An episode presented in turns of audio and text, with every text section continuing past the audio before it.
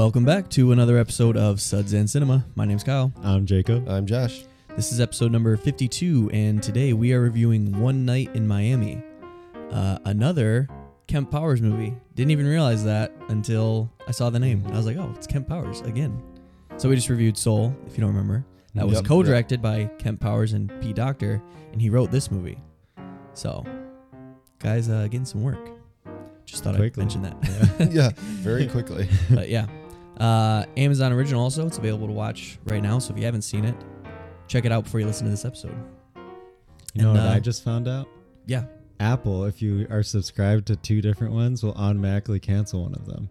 Because I had Prime Video, but then I've had Prime now because I just love Prime. Uh, And then Apple's like, "Did you know you've been subscribed to both? We unsubscribed you from one of these." yeah. Because if you have Prime, Prime Video is included in Yeah. that. So Right. So they unsubscribed Prime Video. I was like, "Oh, Right. that was a nice little feature I never knew about." No, they're taking over. It's a conspiracy. I haven't seen that, but I mean, I've never I paid mean, for Prime Video, so My I've never had to worry about that. microchip has not been activated yet, so You, it didn't start glowing when Biden became president. no, not yet. Bill Gates hasn't said it, the word I was waiting for JT's arm Secret to start word, uh, blink, mobilize. blink- blinking before we start the coup. Yeah. when you start Hail Hitler. for communism. I mean socialism. Get it right. Uh, Socialism spreading the wealth, communism spreading the poverty. Mm. So one quick thing before we get into it, uh, just want to apologize for last episode's audio quality. It was a little less than normal because we had some just a little bit of echo. We didn't mention it in the description or anything, but this episode should be. We were hoping Back you didn't normal. notice. Um, and we are we've got the equipment to hopefully fix that issue. So in the future, if we have guests, you know, we want to have be able to have the when clean audio when we have when we have guests. guests. Exactly. Amateur over. Um, anything else new? Watched the Conor McGregor fight last night. That was Yeah. How did that go? I heard Uh, he got his ass beat. no, Well, from what that. I saw, he was doing really well. and first then, round, he like one ass. combo, like well, put him on his butt. the first round he definitely won the first round, but the second round the guy gave he started ca- uh, hitting his calf, keg or leg kicks, and that He was a bad that. He couldn't stand on it. Huh? Oh. Well, Connor leads with his right really far. His stance really split, so he really has a lead leg. But so the guy just kept kicking it, and you have no. If you have one leg to stand on, it's hard to punch. So then you lose your balance, and then he lost his balance. Got pretty much beat down after that. Just gets beat down and makes tons of money every time now. No, he What a lost. life. He won his last fight in I was talking 43 about- seconds or whatever. the Mayweather. Yeah. Yeah, People, boxing. thought- Yep, people different sport. actually Yeah. thought he had a chance of winning. Like, no, he has no he won a chance. hundred mil for losing. He- Yeah, I know, but he, he that was why he won. Yeah. because money. Yeah, it but was a he had win-win no chance him. of beating Mayweather at all. Like a guy who can't be beat by real boxers. if you're trying to lead into the movie, we had to and moving on. because they have that exact conversation. Damn it! Let's have this conversation again. Uh, but that does have buzz pops up. That's interesting. Okay, well we'll- we'll tie that in actually after we discuss our beer, which was Josh's pick. My pick. I, will- I have never had something from this um, brewery, and they are very, um, as we were saying earlier, on the head or on the nose with your uh, making sure that you know it's organic. Which, I mean, I could be way off base here. Isn't it a little redundant to say that beer's organic? Isn't most beer organic? Well, I mean, organic is a organic term, certified. Yeah, but doesn't organic not even really have like a specific thing that has to be? I don't know. But just- they went through the trouble of getting it USDA certified. Yeah, So then, uh, all the- organic look, read three the- times on this can. Read Yeah. the ingredients: water, organic malted barley, organic oats, organic hops, organic orange peel, and organic yeast. Organic makes no difference, guys. yeah, like they're they're paying right. They're paying for this label Mm-hmm. to, but I mean, who are they really pandering to here? Well, like people some that people don't know like beer's see organic. that and it. That's what I'm saying. matters to Is them. yeah, It just sounds like more premium to be organic, but it doesn't mean anything. It's So not is this going to give us an organic buzz? it- how can it not? Okay, so this is their Citra Blonde Ale. we Um, didn't say who. oh, All we said LaGrow. was organic. oh, By uh, Organic Brewing Company. Organic Grow Beer Company out of Organic, Illinois. Um, LaGrow Organic Beer Company out of Chicago, Illinois. Um, I don't. They don't have a Chicago. description really, other than f- Yeah, there's no description on it. Think it's organic. So we're just gonna go based off of what a blonde ale is, and that's a light, light ale, uh, meant to taste somewhat of a domestic with a little bit more of a, a body. So like similar to like a wheat, blondes and wheats kind of taste similar. Um, and this has citra, which is a hop. So a citrus hop, and there's obviously some organic orange peel that I mentioned earlier in it. So sounds pretty good. I figured I'd get it because we've never had anything from these guys. Mhm. We've never had a Citra blonde I don't, have we had anything Nope. from Chicago at all? We've never had anything organic. or organic That's beer. right. So Not, Little, uh, not Try it. certified organic anyway. No. Uh, and it's good that you got a can. You know what today is? What's- Apparently, apparently it's National Beer Can Day. well, there you go. I did that on purpose. I mean, most we usually drink Yeah, we cans, usually but drink can. it's just They don't have that on. I didn't get a badge for it, so on tap to get your yeah shit because together. it's it's such like a stupid like everything is a national something know. day, right? National Beer Pharmacist Can Day was, uh, National like Beer a week ago. Day. so yeah, let's crack her open. cool, really cool.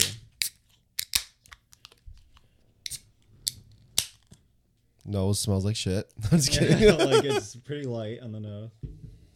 hmm Tastes like metal. yeah, that's a very metallic flavor. It's not Yeah, horrible, is. but it's very metallic Yeah. I don't know how old this is. Like this is definitely bad. So August of seventeen. No, I'm kidding. I, yeah. Uh, I got I don't. It doesn't say anything. no. Yeah. Hmm. Anyway, not very Wow. good. not It's pretty not my light. favorite that Yeah. we've had on the show. I wonder if it'd be different if we like if I poured it into a glass. Tastes like you're drinking a battery. For the office. Ooh. ah.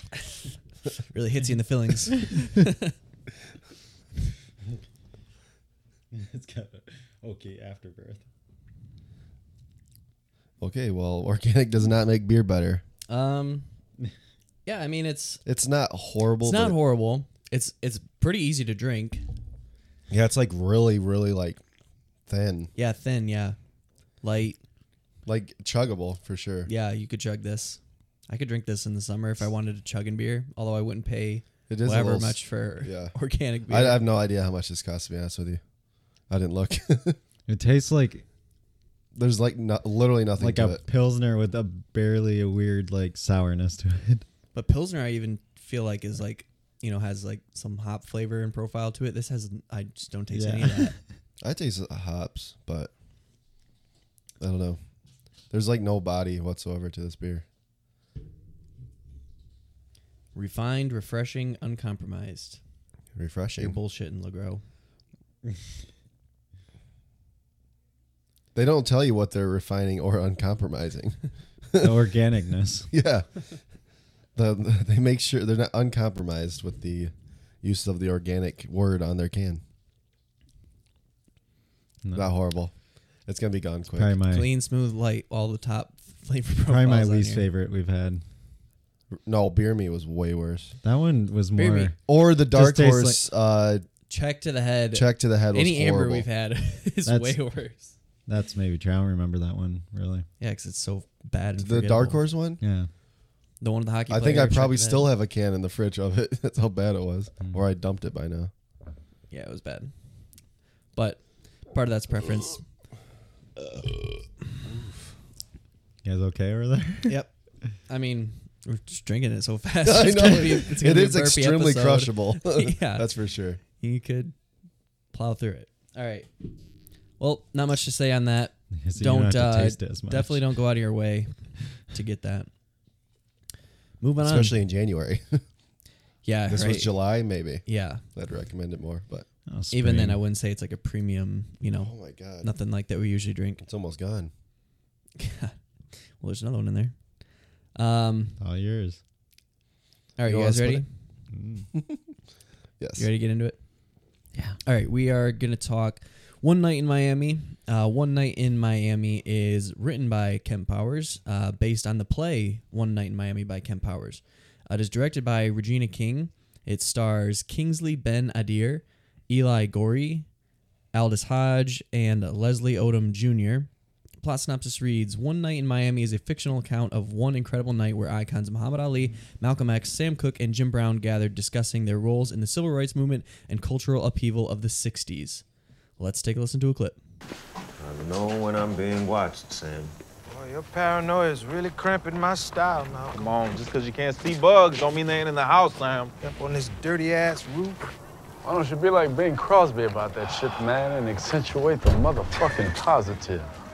Look at this view. I bet they're doing them for me. It's nice, ain't it, Malcolm?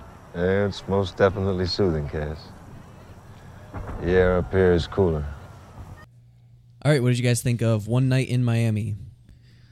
It's, it's pretty good. I think I wasn't. I was expecting more than what I got from it.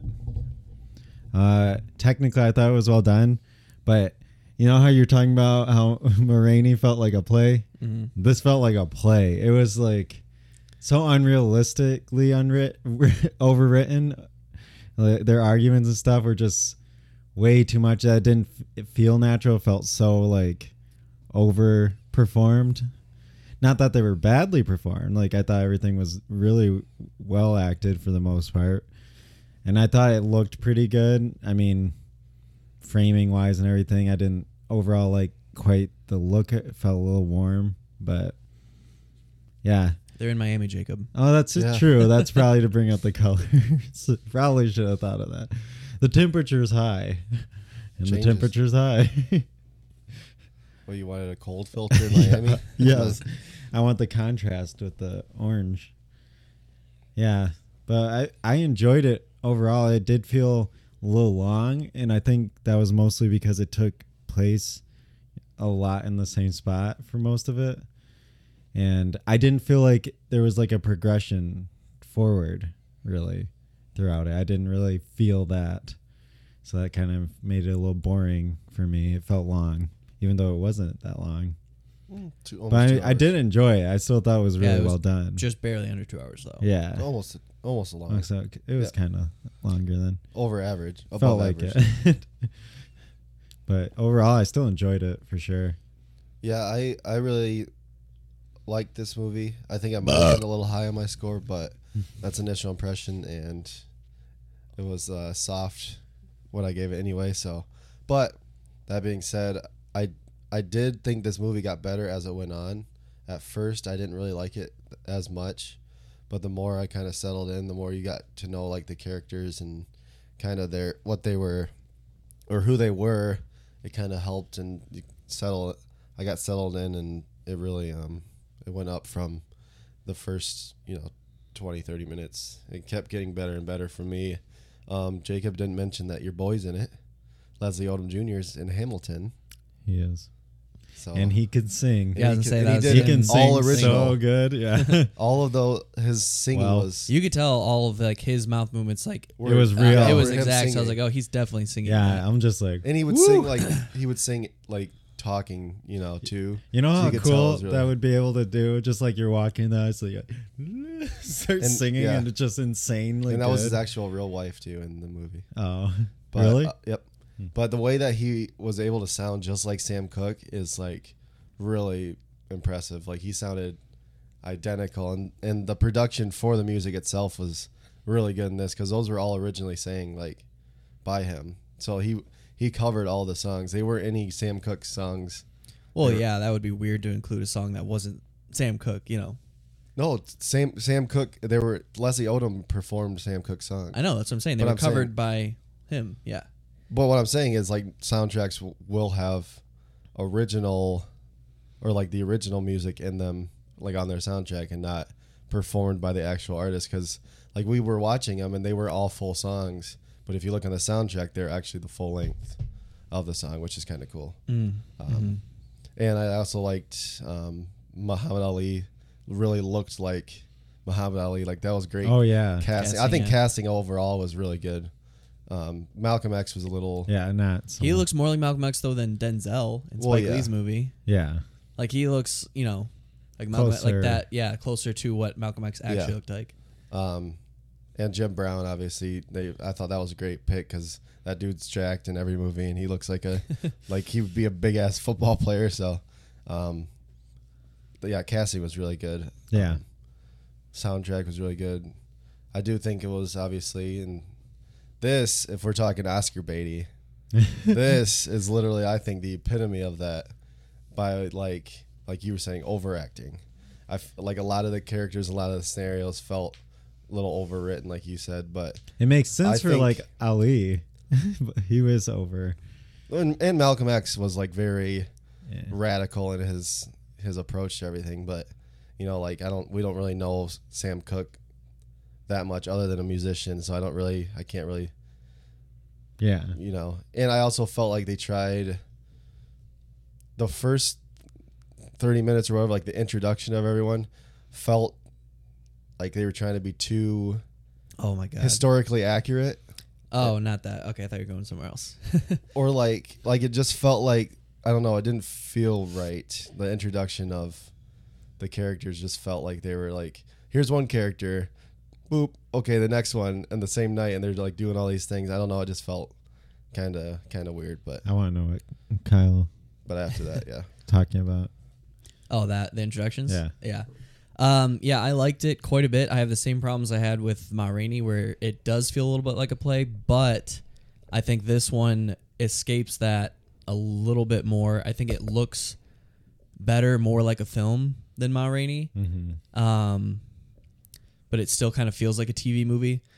Um, I just like that they do kind of have different locations in this also. Even though one it does mostly take place in the motel, they go outside Yeah. of that room. they have the you know yeah box. boxing ring, convenience store, an, a ritzy motel or ritzy hotel. Um, just a few more locations in this movie, and it makes it feel, I guess, more like a film. Um, so that helped. But yeah, I thought the acting was great, and the casting, like you said, was great, and um, it does feel like one of those things where it's it's overwritten and stuff, but it's the same thing with Ma Rainey where Yeah. It's just adapting a play, and plays are always like that. Like when you go to a theater, They need to be big. yeah, you expect those kinds of things, like all of those overly dramatic, overly written things. You know, subtlety is not something that you usually that theater I feel like doesn't bring that often. Well, you wouldn't be able to hear them. Yeah, right. Like, you ever- So that's something that this movie severely lacks, and especially in the opening. I don't know if that was part of the play or not. Like I don't know what how exactly this was transcribed and what the play is like, because do they set up like in the play you wouldn't expect to see like a guy like Jim Brown going to that plantate or that house right in Georgia. It just isn't like a it just doesn't seem like a set that is would be able to be done and then uh, changed immediately after. So like those scenes were the introductions, and the part that I'm talking about being uh, heavy-handed is just like everybody getting their you know their look at inequality and just like how Oh, heavy yeah. that is. Like yeah. you know, oh, he's like that the guy in Georgia. He's so nice to him. He's so nice to him. Oh, Yeah. sorry, we don't like black people in the house. You know, and he's just stands there like, Yeah. what? You, what? You know, Well, I didn't feel like that really paid off either. I thought because Yeah. he always didn't mention. He never mentioned that, right? Did Yeah. he? I don't think I- so. Well, it's just like supposed to. I don't know if it's just supposed to show the inequality, which it does, or if it's supposed to say like where each of them are at in their own beliefs, so that way the conversations later make sense, like their motivations and like we, you know, you already know Malcolm X how he feels. Yeah. You're you're kind of uncook about unsure about Sam Cooke, um, possibly Jim Brown, or and you know Muhammad Ali is kind of siding with Malcolm X. So I guess Right. just to establish their motivations, but I don't know. It didn't like everything for me. The whole movie can be summed up as like ev- their conversations in the motel. Everything like that was great. Everything else was okay. Mhm. Yeah, totally agree. I guess there's no real spoil- spoilers. I guess. Yeah, I mean, I don't really have much to spoil. I don't really even have a lot of notes. It's it's one of those movies that is, you know, it's hard to. There's not really going to be a lot of disagreements or arguments. You know, I think we're pretty much all on the same page that we liked it a lot, but it's not you know amazing or great. It doesn't transcend the genre or do anything spectacular. It just does a lot of things really good. well, and yeah. yeah, some parts are great and some parts are okay. Um, let me just look over these. We already went over that. Oh, some of the just like as far as nitpick things. Uh, it's obviously based on transcribed from a playwright, so who knows? They're not going for this, and this is also directed by Regina King, which is her 1st Mm-hmm. movie, which is good for that. Um, but like the choreography, the boxing choreography was like compared to some of like the best choreography that we've seen, Like right? Creed. And, yeah, Creed and Rocky and all those movies. It's just like it feels like so. Um, it feels like it's done by somebody that it feels like a movie version of boxing, right? Like they're just trading punches and there's no cover pro- thrown up or anything like that, or like anything that you actually would see in a boxing match. It just feels like very stylized boxing, like movie boxing. Yeah. And so it's like, you know, when you've seen great choreography, then it's hard to go back to watching stuff like Yeah. this. Um, just one small thing. And then the other thing, uh, writing racist poop butt. I had to write that line down. What? Who's, uh, fuck, what character says it? Racist I poop butt? Yeah. uh, yeah, I think it might have been Jim Brown. I don't know. Yeah. Anyway, someone literally says the line "racist p- poop butt." Yep. I remember that. and I was like, "Oh my god!" I have to write that down. so yeah, um, and then there's yeah, there's something else that that kind of goes through the end, but I don't know what's more detailed thoughts. I don't, I don't have much else to say. Yeah, I don't have a lot because I don't think it was like you like you said it was it was a movie that we kind of all agree on, and it's it's not something that I feel like there's not much cr- to critique because like it it was like very technically well done, so it's kind of hard to like like anything that I would we would downplay would be more or less nitpicks. I feel like, or Mhm. just overall enjoyment of the film versus like actual like negativity towards it because I don't think there was a lot of negative things. I do like the, a, the- a lot of the messages. Obviously, are it's racial driven. So, but a lot of the conversations they had, I liked. Obviously, they were overwritten because no one would talk like that. Well, not no one, but Yeah. friends to friends don't talk like that. But Well, they do bring that. They bring it up though, because he says, um, you know, Malcolm, you're not on TV. yeah, They actually like, which is kind of nice that they, you yeah, know, yeah. are are bringing your attention. Like, this is not how we would talk if we were together, like just friends together. yeah. So, I did like. Ugh, I'm dying. The It's different, perfect. yeah, the Pulled different together. perspectives because they all like kind of shared the same thing that there was a problem, right? But they all were dealing it with it kind of in separate ways. Well, they at least came to conclusions in separate ways, right? I mean, Mhm. obviously Muhammad Ali and Malcolm X were kind of on the same page for the most part, but like Sam Cooke, he's like I'm helping people by giving being that symbol, you know, that will bring more people to be able to do this and now I can give back where Malcolm X is like, yeah, but you're kind of being like a slave underneath other people, right? To do that, and you don't shouldn't. And then you know, and then he has to argue with him because like, well, you're not even talented, right? You're the only one who doesn't belong here. Yeah. So that's why you just talk because you can't do anything else. So it was kind of interesting seeing like the different perspectives, even though they agreed that on the issue, just the way they were dealing they with it was there, very different.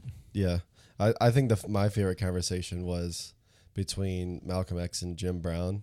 So I don't know the character's name, but or, but um or the actors' names, but I felt like that one was like the most authentic because like Jim Brown, like you just you kind of think of the person that he is and just knowing like his background and stuff, his the way he talked was like much more I guess simplified than Malcolm X's, but it like got to the same exact point. So I liked how they were able to, like you said, kind of kind of write around the character versus just writing something and having the character say it. It's like they wrote lines specific for each character, and even like the way that Muhammad Ali obviously would always use metaphors and stuff like that. The way he talked, and they did that in this film. So um, I like that a lot.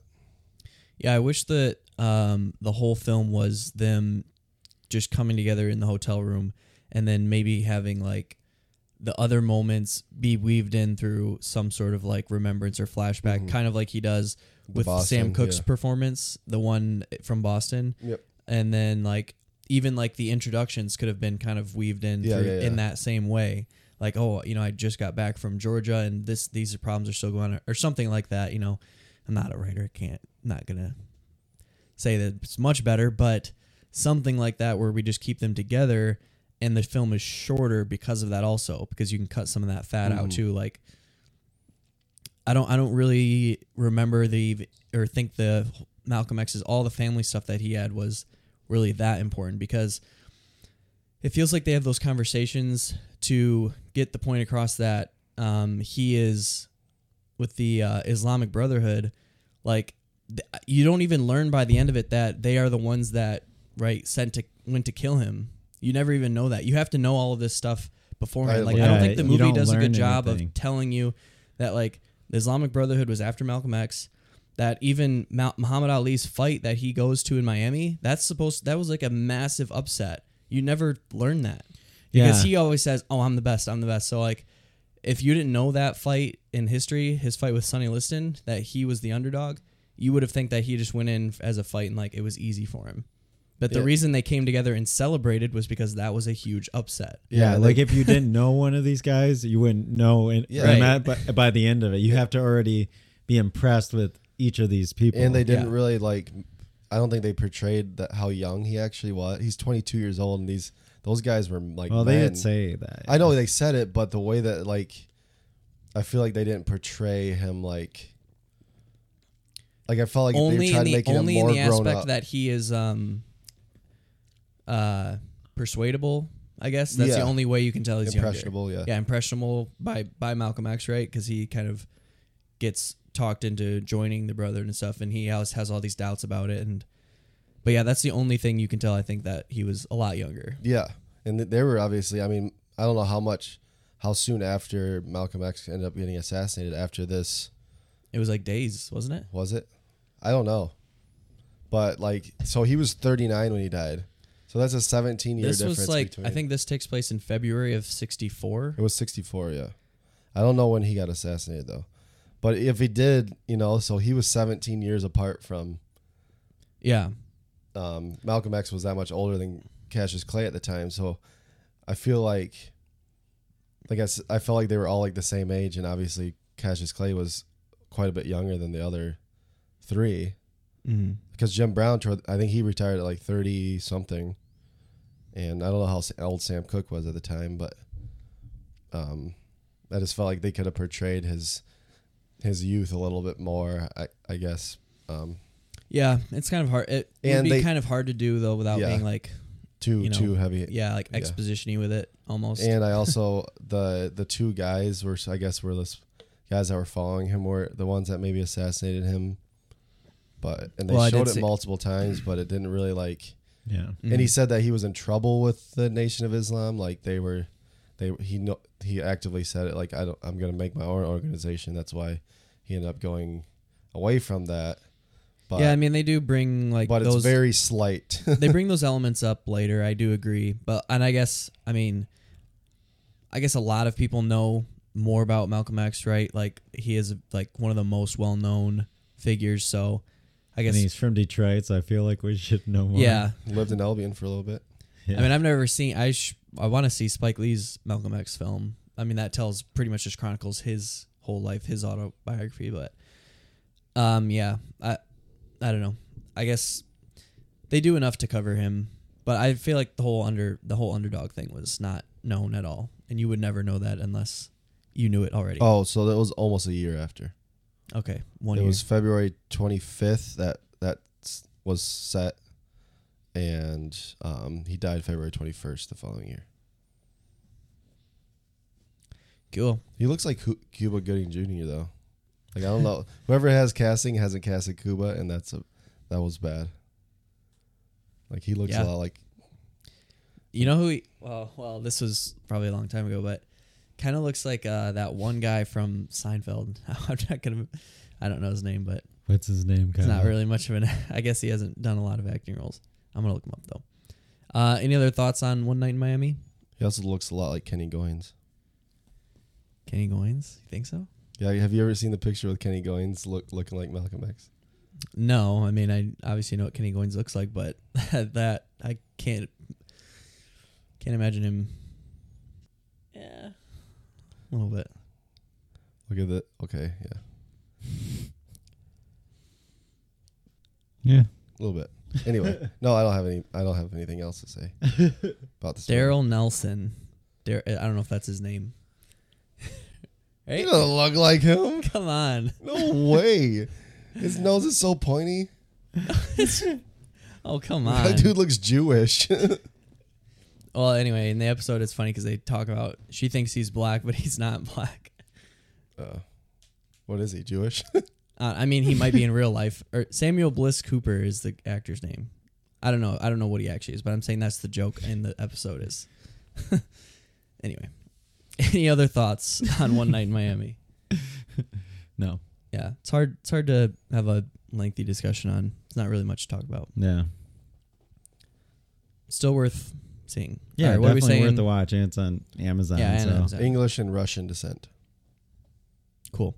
Uh, it uh, it could be nominated for Some- acting. You think? for this coming year. Yeah, it's going to be eligible for. Yeah, but you don't think there's going to be anything better by that? Original soundtrack.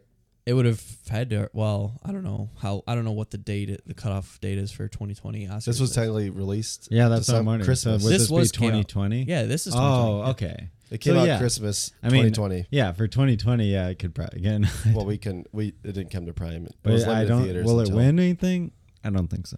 But No, I don't think it's going to win anything. But, but yeah, it could be They nominated. could get some nods. Yeah, definitely. like Jacob knows. The. When I win this year, Can't Jacob, wait. and you Sucks have we to have to wait watch till April. whatever that movie is, bobbleheads. they see they see. All right, out of five stars. three point five. A soft four. I think I gave it a light 3.5, or I would say light. Probably almost right exactly. Here's a question: What did you like more, Ma Rainey or this? This. Ma Rainey. Hmm. I'm, that's where I'm like tough. I could flip flop them and be. This is a thousand percent. This. Well, I know that because you gave this a full star higher, but for me, I don't know. I do. Not like it matters. All right, I don't think we have anything else um, besides what else we've been watching, and I've got a lot. Yeah, so this is gonna be all Kyle. When Kyle's on Because his, I, I his don't know. hotel, I've been like, ever since I was going on that huge grind to get those hundred out last They year, I'm like, bust you down. doesn't it? yeah, like I was watching so many movies. But now it's like, okay, we're prepping for the top right. 100. Also, Josh didn't watch anything. You know, we're prepping for. And remember last year when you um, said, I what did you say? watch something. Uh, that has oh to yeah, do with- it's summer and I don't want to watch movies. I'll watch movies when it gets cold. And now it's I the watched middle a of winter. before. Hey, I did watch something that has to do with the top hundred list. Spoiler, but maybe some Calm other down ones over here. there. Jesus, Jacob. Um, one, two. you had three others. I've only got three. Yeah, Oh well, I got. but they're some- all you know. I got two, There you go. So I'll start and then you can go. kind of. Okay, two. first I watched. So as I said, we are prepping for the top 100, which is gonna be episode 100. But that means a lot of movies and hopefully a lot of good movies watching. So lots of good movies watching. my bell curve is about to be fucked. It's about to be uh You're gonna get it because I'm it's only all gonna, be slanted. I'm slanted only gonna be watching It's gonna be exponential good growth. movies. yeah. Um. Okay. So basically, all of these were Travis recommendations. Um, who was on the show last week? Shout out. Who? No, I'm just kidding. And I started Never off heard with of her. Midnight Cowboy. Um, let me see. I can't remember. What was the director's name? Way to be professional. I just want to. I just want to give credit here. Okay, so this was 1969. Uh, John John Schlesinger Schlesinger. Anyway, um, Midnight Cowboy won Best Picture in 1969. The only rated X film to ever win Best Picture. I Which didn't even know they could. which was changed five or six years later to rated R. The movie was changed to rated R. Oh, At the time in the '60s, fun fact, it was rated X because of the homosexual. Wait, uh, really? Um, In the '60s? not even like 69, not even like scenes of like homoeroticism. It's just like the implications were enough to get it rated X. Isn't that crazy? Huh. yeah. It's crazy to see how young Jon Voight looks in this. Yeah, so Jon Voight, Dustin Hoffman, and it's it's really that's like the best parts of the movie is the acting. Um I did like it a lot overall. Basically, the story is just like I got a young cowboy moves from Texas to New York to pursue basically a career in prostitution. He wants to like, you know, hook up, he thinks all these rich old ladies are going to want to get with him because he's a uh, young stud and he calls him, you know, calls himself a stud and thinks he's going to have like this big stud fee or whatever. And um, it was a lot more stylized than I thought.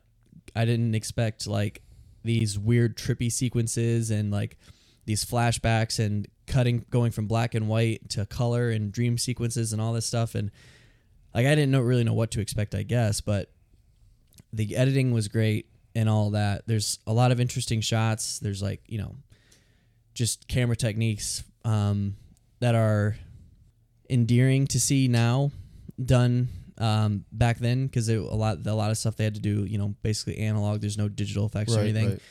crash zooms and stuff like that. So like I said, there's like these dream sequences, and usually they mirror kind of what's happening in real life. Like there's one where Dustin Hoffman dreams that he's like in Miami, right, and he's and the, all these people are bringing him drinks, and One night.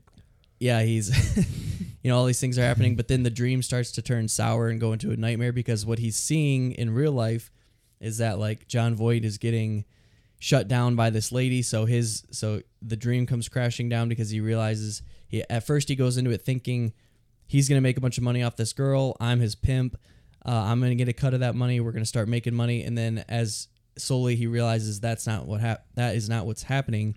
His dream starts to change into like this nightmare. He gets thrown into the pool in Miami, and just a lot of interesting things like that, like how they mirror it. Um, yeah, I don't, I don't think I wrote down what. Oh, the connections between there's like cer- certain flashbacks that have like from Joe's past. Joe Buck is the is Jon Voight's character, and there's these certain dream sequences and flashbacks that he has that don't really connect to the story overall, and there's other just like some other small story elements that I didn't love. Um, it didn't like come together. It didn't all come together as nice as I wanted, but as like just the their relationship, Dustin Hoffman and Jon Voight, and most of the story, it works out really well. There's also like a weird club, uh, Andy Warhol scene that's like kind of out of place almost, but I mean, is it? yeah, I think so. What do your notes say about it? Um, Can you read them? Yeah, I can read them. no. oh, and the priest scene too. So there's like a, there's like a guy that he's trying to get set up with um, to be his pimp instead, who like sets these guys up all over town. But then he takes him there, and he ends up being like a religious nut. So like, why would he take him there, and why would he be doing these, dealing these guys out, you know, for prostitution if he's like this huge religious? It was just like a weird scene. Have you heard of the Catholic Chair? I'm Yeah. No, I, I, I get, and I think this is trying to critique a lot of, Oh, okay. religion, but Yeah. it just does it in a weird way, and it didn't really work. Gotcha. Anyway, I gave it a four out of five. Could go up on a rewatch, Pretty um, strong. but stay in there. Song's great too. They have a the song that they reuse over and over is like it was written only a few years before, and it was covered by the guy that sings it in the movie. But Was it as great. good as Suspiria? oh no, come on, that's anyway. It's I think everybody's talking. You've heard it before. Yeah. Yeah. Hey, Can you sing it? You can play it. Throw Okay. it in here. Throw it in. Go ahead. like Sam Cooke, Leslie Odom Jr. So I watched a movie that was a recommendation by someone who recommended a movie, a couple of movies to us. So Trevor, he was on a win with the Dave Made a Maze, and then He's less of a win with uh, the man who killed Hitler and then Bigfoot. And I will say he's right on track with that one. for this. So actually, Sorry, if you look Trevor. at all of these movies, then I would say he's pretty much average 0 for 3. falling. I okay. I mean, I haven't seen this movie that you're going to talk about, but you won't want to because Okay, I there you think go. you would be harder on it. 0 for 3. You would definitely be harder on it. So I watched The Headhunter. It's 72 minutes, so why not? You know, that's like a really short movie. And it was directed by Jordan Downey, who did a, other things such as ThanksKilling 3 It's supposed to be the best of the ThanksKilling suit movies. and Critters, Don't forget about uh, Techno Western. Techno Western. Can't forget about that one. So, like this one, this movie had a lot of heart. It definitely was. I would be interested in seeing what the budget was for it because it must have been tiny, like tiny. And they did a lot. If it was big, then this is a really bad. But I'm assuming it's not because and- Thirty thousand. Okay, so they did pretty great with that budget, like really great with that budget because the actual like sets that, that they were in looked great. The prosthetics that they used for so it's called the Headhunter because it's about this guy who's like a Viking guy and he lives outside this castle uh. and he kill he's a witcher, uh. so he kills like evil magical creatures. and he puts their heads on spikes, and that's like what he does. Like the castle rings, go blows a horn, and then he goes and kills something. That's basically it. And he keeps getting hurt really bad. The most like egregious thing to me, which again with the budget, I understood why they couldn't do it, but it doesn't make it better to watch because of that. And it doesn't show like any of the fights. Mm. So he just goes out and then he comes back every single time like bloodied and like in so much pain. He puts his goop on him that heals himself and he's like like super messed up. Like it looked really good the uh damage that was done to him. Very well done. The makeup and blood and everything looked good. But that's all you saw. So it was like th- so repetitive. It would be like he goes and he barely talks, which is great because when he does talk, the writing is atrocious. and Jacob, according to Bloody Disgusting, this is the coolest 2019 horror movie you probably haven't seen, but absolutely must. not a must. I'm not uh, trying to hate on it because like I respect it for what it was. It was so thirty thousand dollars is nothing. Right? Oh, he did the first ThanksKilling too. He did all of them, I think. No, there's a second one. Or does it go straight to three? I don't. It's It like says- a weird. That's like a weird tongue in Said cheek. ThanksKilling director Jordan Downey made a short Anyway. called Critters. Yeah. So like he did a lot with the budget. It had beautiful scenery. It took place, I'm guessing, some kind of scan. I don't know. There was mountains and stuff. It looked Scandinavian, but I have no idea where this was filmed. And good drone shots, but Portugal. Oh, interesting. sure. And so it looked pretty the scenery and the it something was off about the cinematography though. Like it looked like it was competently done by somebody who is a fan of very well done cinematography. Nothing felt original. It felt so uh, forced. It felt like they were doing cool shots without trying to do a shot that added to the scene. It was just a cool shot for no reason. And it, you could feel that kind of em- emptiness with it. And I don't know if it was because of how it was filmed or because the camera they used just was not a great camera. but yeah, I enjoyed it overall. I like, but I couldn't recommend it because even at 72 minutes, I'll say it's very short. yeah, it dragged. like, it was so repetitive. I mean, he goes out, you don't see the fight, he comes back. And the whole thing, reason he was doing this, actually, I want to read one line from it because, like, it was so bad. Do you have it? Like, yeah, so I wrote it. So the scene is he basically Can he keeps going to this this? grave. Can you act this out for us? I can't because it won't reach, or I would. But Mike, you can pull it off the, the stand. No. and then, so the entire time he keeps going back to this grave, who's apparently a little girl in the grave. And the reason he's even fighting these monsters is for an oath for the little girl, which I don't know. That's the weakest like thing. It's such a easy cop out like just to push the story forward, right? And at one part, there's the thing that killed the girl, and that's what he's trying to kill this whole time. But it, these other things, I don't know why he's killing them. Just because he, I don't know, he had to do that job He's a maybe bounty hunter for a local kingdom. in order to find the thing that killed the girl. But he finally finds the thing that killed the girl. So he goes off and it's far away. I don't know how he knows that this horn means that thing and how he knows where to go, but he goes.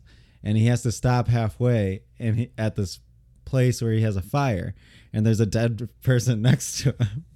And I'm like, probably not the best place to make your fire then. there's literally someone who died.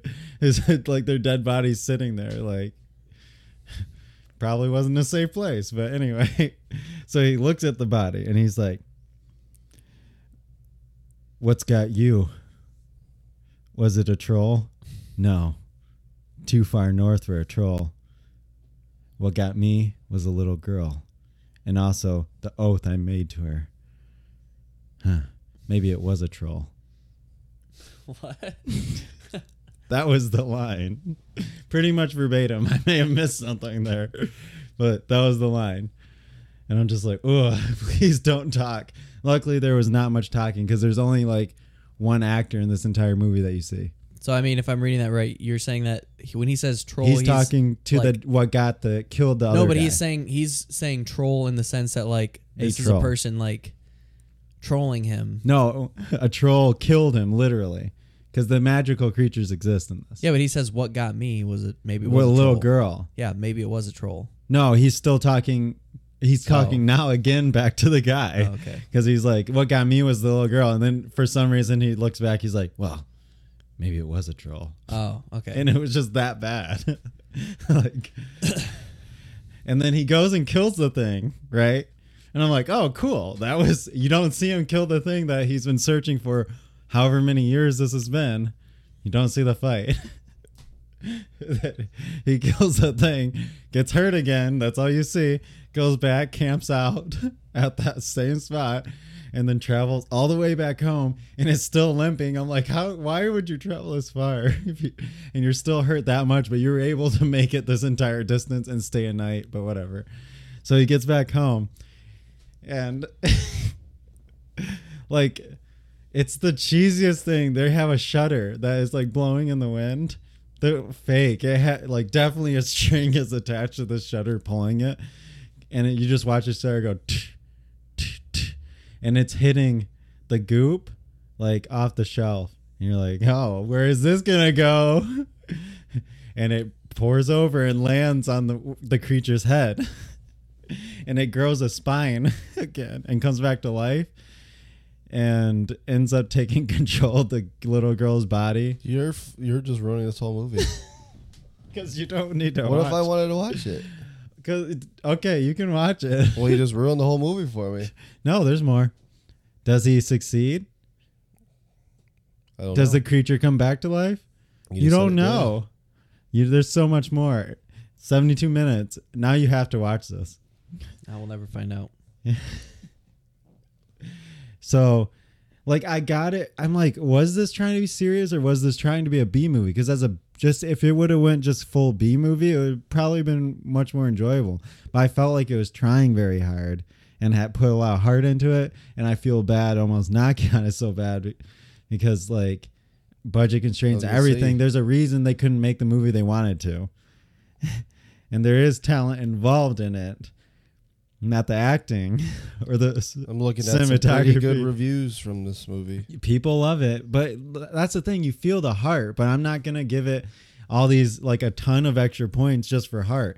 Like they had it had so many problems. Like when a 72 move, minute movie feels long you have some problems. There's like you're saying there's a lot of problems that are brought up not because of the budget too. Like yeah. Yeah. You know, like we had, we watched Violet. You know, for example, a movie with zero dollar budget, but even with that, there's still things that you fail at. You know, yeah so you can't, like you can't excuse it because of the budget. Exactly. And this was better Yeah, than Violet. Just this had way more you go. skill involved with it than Violet, for example. But like acting wise, pretty much that level. no, and no, writing wise, pretty much that level. but luckily there wasn't like a it- lot of acting or writing needed. I feel like I read that the guy that people were praising the actor that he was really good in it. he was good at acting like he was in pain, but the er, it wasn't like how do you make that line really better? I mean, clearly this is a new actor, and he's so, and he has bad writing given to him. It's not like Kind of want. you The can film do would lot garner several awards and nominations at the various film festivals it was screened at and received positive reviews from critics upon its release, and many praising the film's atmosphere, cinematography, See? and Riggs' performance. I told you it felt So everything, I said- everything Jacob said he didn't No, like. No, I was said the gotten praised for.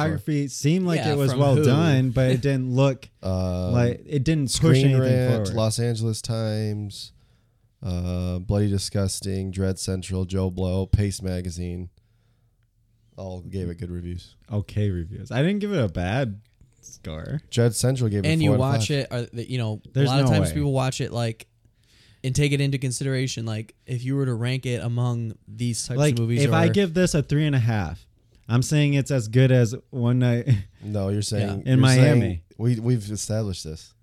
It's not I'm saying trying it's not as to good. do that though, because like it's a saying that you 3.5 could have should be a enjoyed it 3.5. more. Yeah, but it's not going to bring out that far to me. A that three and a it's- half star film isn't always a three and a half star film across the board. I'm trying to be more yeah, exactly. even. Yeah, Yeah, five star. You might. It's just a movie that you love. yeah, I mean, but but to, in order to love it, usually it has to have good things about it, yeah. or everything has to be Well, good yeah. about it. And the That's atmosphere the mix. was really well done. But and again, like the shots and scenery were really well done, but they didn't add anything. They felt you like think somebody knowing the who was budget beforehand copying. would make it better? No, because I could tell it was that around there. like it does well with that, really well with that budget. Like that's impressive what it did.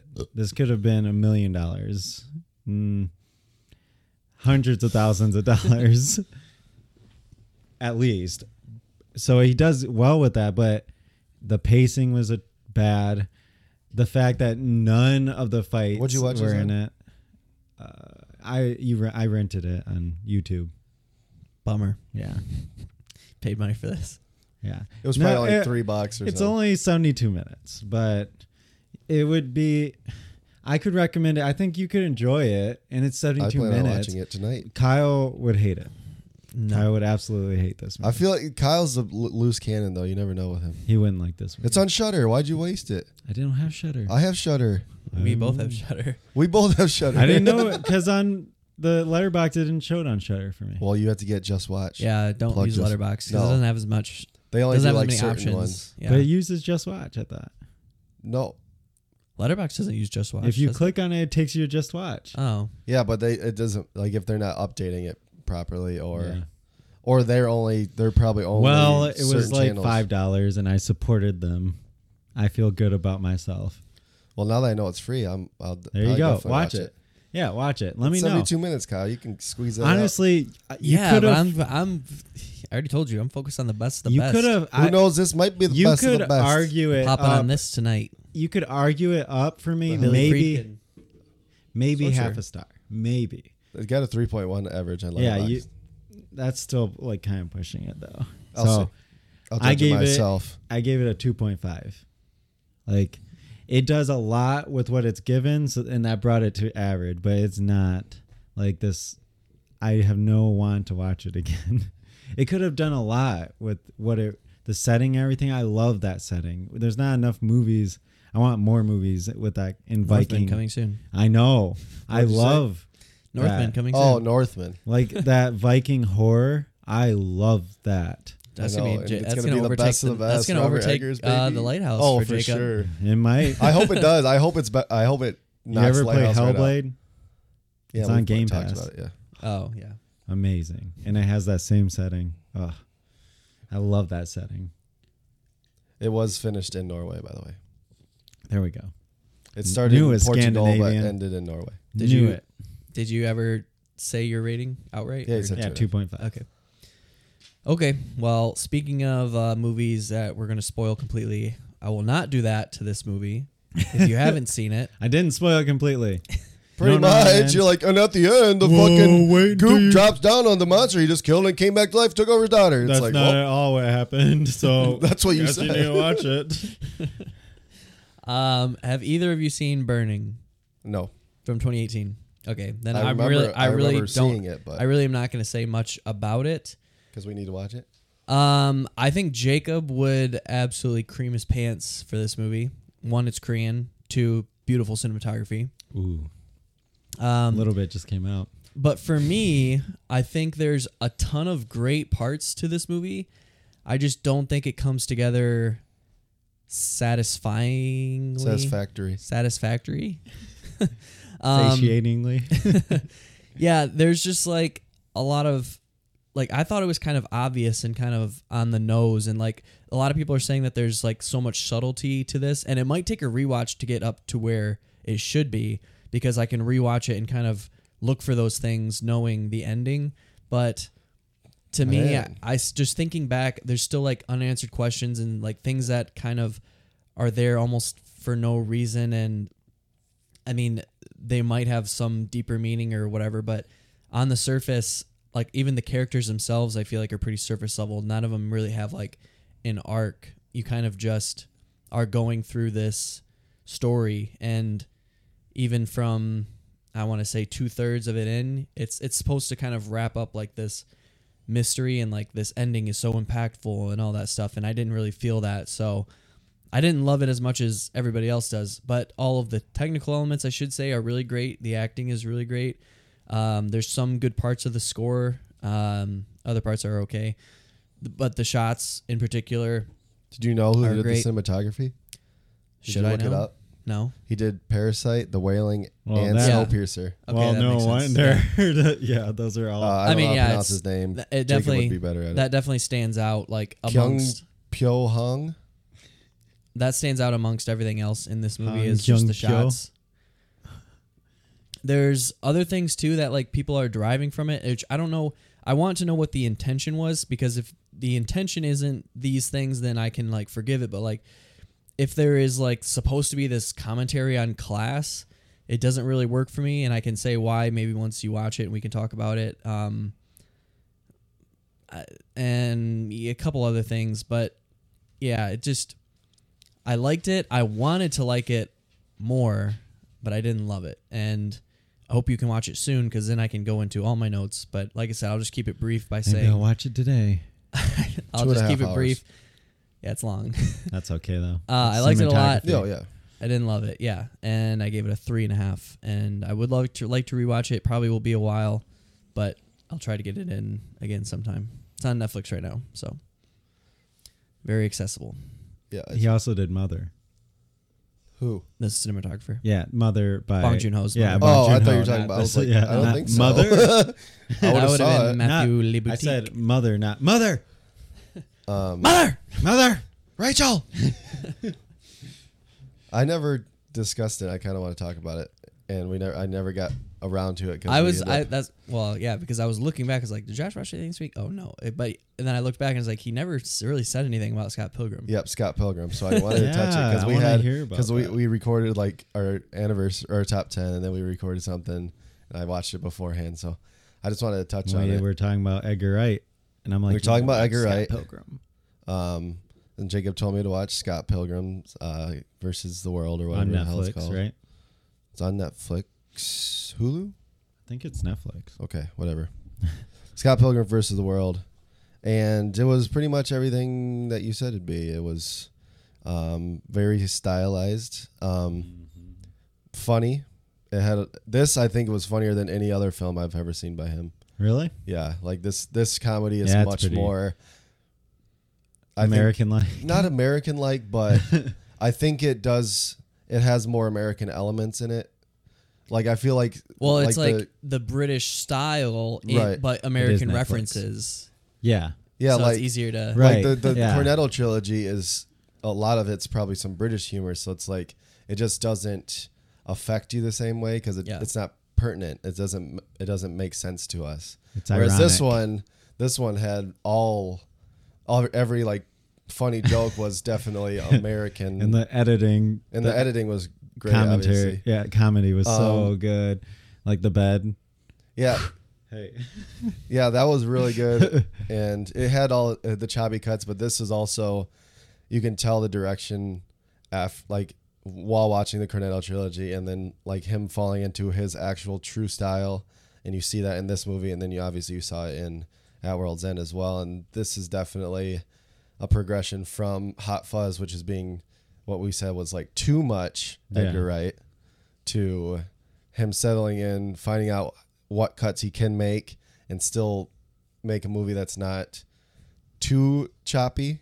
So Did he- you did you say you have or have not seen Baby Driver? I haven't seen Baby. I'm trying. I, I should I have actually, brought that. I have. Yeah, you I should actually- watch Baby I think you have it on Vudu. Though I will Oh, it probably is on my Vudu. Yeah, I will because say bought it Baby recent- Driver is probably actually not my, recently, but one of my least favorite of his So, movies. yeah, it's a lot of people's least of his favorite of his. I just like this progression that I'm seeing, and yeah. so but he might like it more. that's what I'm Yeah, saying. no, I might it's like still really good, and it's the only one that got like actual it's nominations. its highest critically critically acclaimed. an too. award. I- It got an award, right? Yeah. So So- editing, probably sound editing, I think, or Yeah. mixing. But yeah, um, I I really liked it. Um, So what'd it you think a, about the a lot of nods? though? That's what I was saying. It had a lot of nods. They're and gonna hold it's up definitely forever. long lasting. Yeah, like because it doesn't. It's special effects, but it doesn't. It's eight bit or like so it Well, it makes it timeless. Yeah, Where, like it they didn't do they didn't do like blood like blood. It was like if someone cut its head off, it's like digital or you know like well, and every time you they, They kill up, they got someone, they turn it coins, coins yeah. because of River City Ransom. yep. So th- if you're like a gamer, this This is a like they perfect must have been like he must have been a gamer to make a movie like this because it that's what it literally feels like going against how, the seven or he just Seven. pulls Seven This was a this was a graphic novel. true, before. but still, all the references like, could have been in the graphic novel. maybe I haven't read it to Exactly, be fair. so- I heard the game's really good too, but it just felt it felt so much like a game with fighting the seven bosses, you know, Yeah. and, And then like respawning. I didn't know like and Chris Evans was in it, and he's Yeah, great. in super it. early. Old, random, yeah. He's great in it. Um, and it the overtopness fits it perfectly. Just all like it's very well cast. yeah. The the Yeah. one problem I have with it, and I I remember writing it in the diary. I said, as much as I love the film's editing and its homage to video games, I find myself a little. I found myself being a little worn out fr- by it from the end because it was. And I said the film was about fifteen to twenty minutes too long, because I feel like by the end of it, it was so much like editing and so much, and that's like another problem that I've always had with Edgar Wright's films is sometimes, like I said, he over edits, and by the end of it, like the last fight scene, um, it was like I was pretty much over the movie. Like not Yeah, saying that like the, you the like fight scene was the most probably. The fight scene was really awesome. I liked it, and I, I feel like they could have cut out like 10, 15 minutes in the middle ish and put that fight scene a little bit closer, and then it wouldn't have been so worn out by the end of it. But still, great movie. Um, I, g- I gave it a four star. it's a good one. You're welcome. now you've seen like pretty much all of Edgar Wright's Watch- movies, so you need to, Baby once you see next. Baby Driver, you're like done. It's on Vudu. Is that it? No, we, there's that student film. I No, Yeah, I that's know, it. but is that it? Like from his? Yeah. All yeah, you would have seen all of them Yep. if you watched and then Baby he has Last Night in Soho coming out this year, hopefully. Yep. Which we know nothing about. There's not even a trailer or teaser or anything for it. I think there's like one picture. I'm not sure I understand. Okay then. Siri doesn't understand. she understand. don't get it either. either. Did you Go, want to Jacob. touch on? uh Oh, Not. Did you want to touch on Vast Night because you never talked about that either? yeah, I talked about. Did you it talk last about it? one. Yeah. Okay, never mind. Didn't I? I think so. I don't Yeah. know. We talked. It was a long episode too. What was when did we you say start you two drinking things? for that long period of time. Did you say you had two? Well, this Well, it was a one rewatch, is yeah. a rewatch, and I was talking about Lord of the Rings. potential top Parasite. hundred. Parasite. Oh, okay.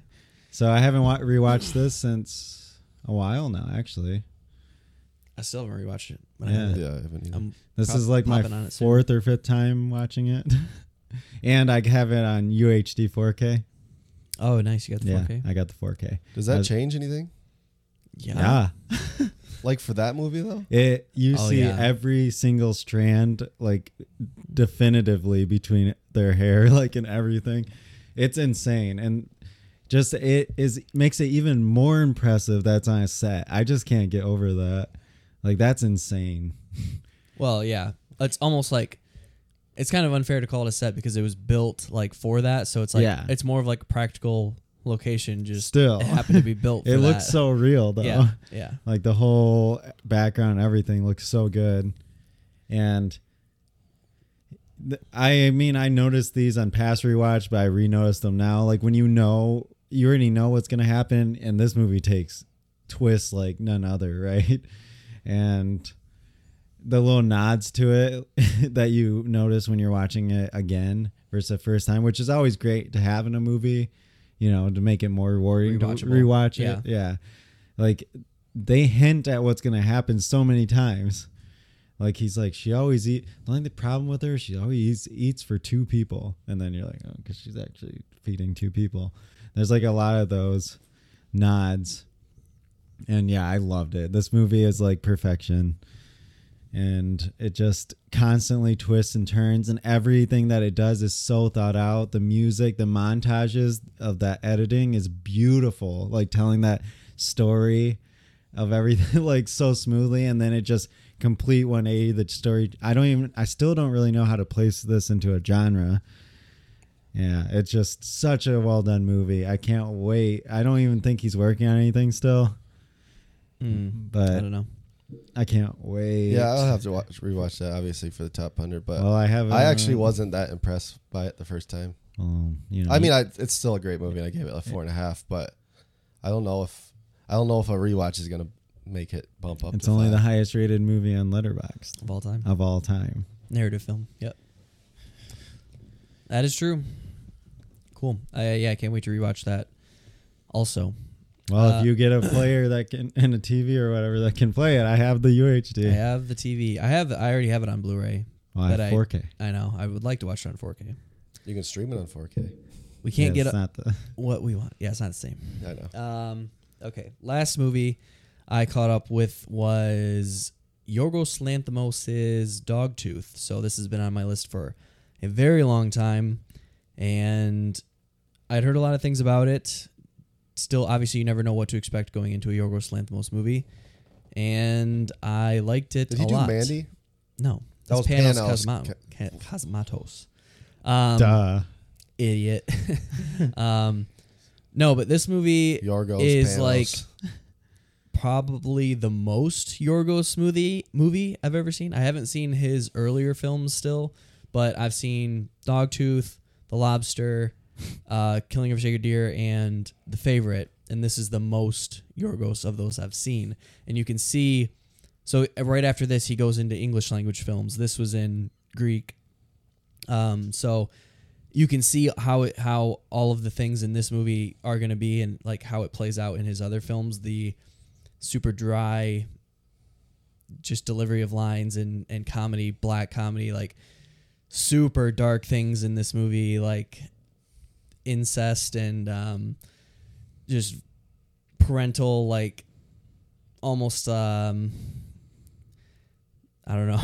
It's they they have them so brainwashed, like just the implications there behind that. And I could say everything in my notes, and it still would not be a spoiler because this movie it doesn't have an explanation, and it uh, that might not satisfy a lot of people. But I was kind of looking at it and thinking about it afterwards, and that's kind of the point is to not have an explanation, and you draw like a, you can draw a lot more things from that rather than if it get if it gave you one.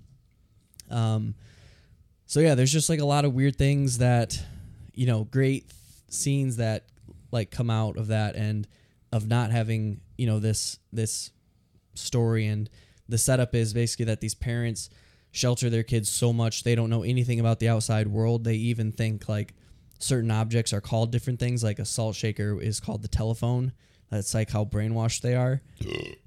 so it's uh you know their lives are so different and they think that the only way to that they're prepared to leave the house is when they lose their dog tooth and then it grows back and that's when they're capable of leaving the house so that's kind of where the movie comes from or the title comes from and um there is one thing there's like an obvious uh, um connection that you can make to it all where there's uh there's a scene where a cat gets into their yard and they don't know what it is, right? They've never seen a cat It's before. like the village.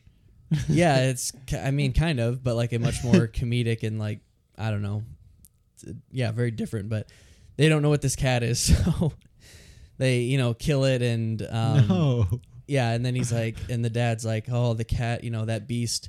It- they think they have they think they have another family outside of their of on the other side of the fence. They think they have another family, so they'll like throw food over to the family and like all these objects, but there's nothing over there, obviously. Was So just the- a stray cat. Yeah, the dad. Yeah, it's just a stray, and the dad tells him, "Oh, the cat, it killed your brother," you know, and then they have like What? a funeral for their brother, which they don't, you know, the fake brother. Yeah, And, that lives um, on the other side of the yeah, fence. but he Okay. tells him that, and then he teaches them, you know, okay, this is how we have to keep the beasts at bay, the cats, and they they get down all fours and they start barking like dogs. And they he tells them this is how you, you know keep them away, and so there's just all these references to like literally them turning or like them being dogs and animals, like you know the whole dog tooth thing. That there's a couple other things, but that was like one of the more interesting, uh, obvious like connections and metaphors, but yeah it's it's very very interesting. There's like a couple i think there's a couple things that don't come together in it. And there's one question in particular that i have like why he brings the father brings somebody in to uh, basically have sex with the son. And if they're so sheltered like why would he do that? And at first i thought it was like to When keep they- his yeah. his like sexual desires at bay like so he wouldn't you know like experiment or anything with his sisters. I thought but it was to make more slaves. Mm, well, no, yeah, I don't know. I honestly, you never know why. And Oh. again, it's something that is not.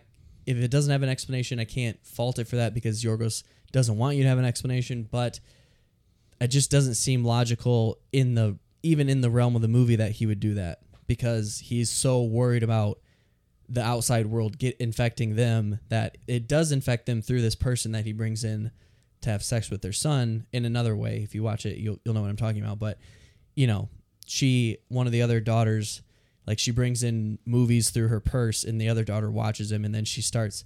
She's uh, she references Jaws and Rocky. She like call me Bruce. You know, I I will only respond to the name Bruce now, which is the name of the shark in Jaws. I'm So- Bruce. It's uh yeah, Fish Fish all all friends, friends, very weird. very weird and um uh not Oh, that's good. Yeah not a family film and um i would recommend watching Not a it if you like film. if you like it Yorgos- sounded like it was until you said that. if you like Yorgos Lanthimos definitely check it out but if you're not a fan of any of his movies then don't i still think killing of a sacred deer is better I i've need liked to watch that. I started and never finished. Me too. It. Yeah. you've never seen killing of a sacred deer I, I started it too. Watched like ten minutes of it. Mhm. Like Oh I saw my the whole heart scene. oh that's amazing opening yeah, scene. it is. amazing shot and anyway I, I think I was like, I'm like, I'm not in the right state of mind yet. I think I this was the exact same. Yeah. I think that's why I stopped too. you're fucked um I'm like, I need Killing to be more Deer sober is, to watch this. is my favorite and then it might be Dogtooth or the favorite. I don't know. I'd have to rewatch the favorite, but they're both this is four top and a half. hundred. and then the lobsters after that, which I need to rewatch the lobster also because that was my first Yorgos movie, and I didn't know what to expect. So I always feel like now that you know him, you can rewatch his other stuff and get like a more appreciation for it. Hmm. I got to So, yeah. add all of these to the list. Mm. The favorite's Well, put- 91 Metascore. Put uh put the Killing of a Deer at the I- top. it's already on my list because I've started it multiple times. I forgot I was wa- trying to watch. Well, then I started doing the 2020 100 release. Yeah, yeah, yeah. Well, now you don't have to worry about that. We're only reviewing one or two a week. You don't have to get 100 in. It's fine. Okay. Um next week we have a couple different things. So I I think the f- I would like the featured review to be The Little Things. Yes. Sure. Okay. Do you know what that is? Uh, it sounds familiar. Okay. It is the new Denzel, Rami Malek, and Jared Leto film, written and directed by John Lee Hancock. It's a uh, crime drama thriller, and that is going to be on HBO Max, I believe, on Friday. I like the poster. Yeah. Um, supposedly, another really good movie that's out that just came out is The White Tiger on Netflix, White an Indian Tiger? film. Um, and then there's another one, but I think if uh, I think if we do one feature, we'll do the little things, and we'll talk about possibly doing a double feature. But let's just say the little things for sure for now. Sound good? Yee. Cool. Well, that uh, brings us to a close then. If you would like to send comments or questions, uh, you can email us at sudsandcinemapodcast at gmail.com. I am on uh, Letterboxd and Untappd at the KG Project. I'm on both of those as JSal517. That's JSAL517. And I am on both platforms at Josh underscore Saldana. All right, thanks for listening. Cheers, guys. I'm going where the sun keeps shining through the pouring rain. Going where the weather suits my clothes. Banking off of the northeast winds, sailing on summer breeze. And skipping over the ocean like a stone. I'm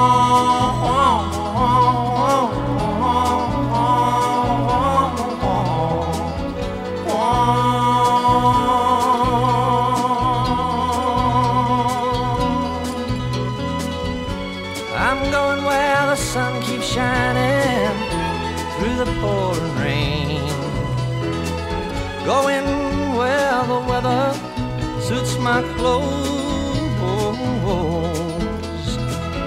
Banking off of the northeast winds, sailing on summer breeze, and skipping over the ocean like a stone. Everybody's talking at me. Can't hear a word they're saying. Only the echoes of my mind. I won't let you leave my love behind. No, I won't let you leave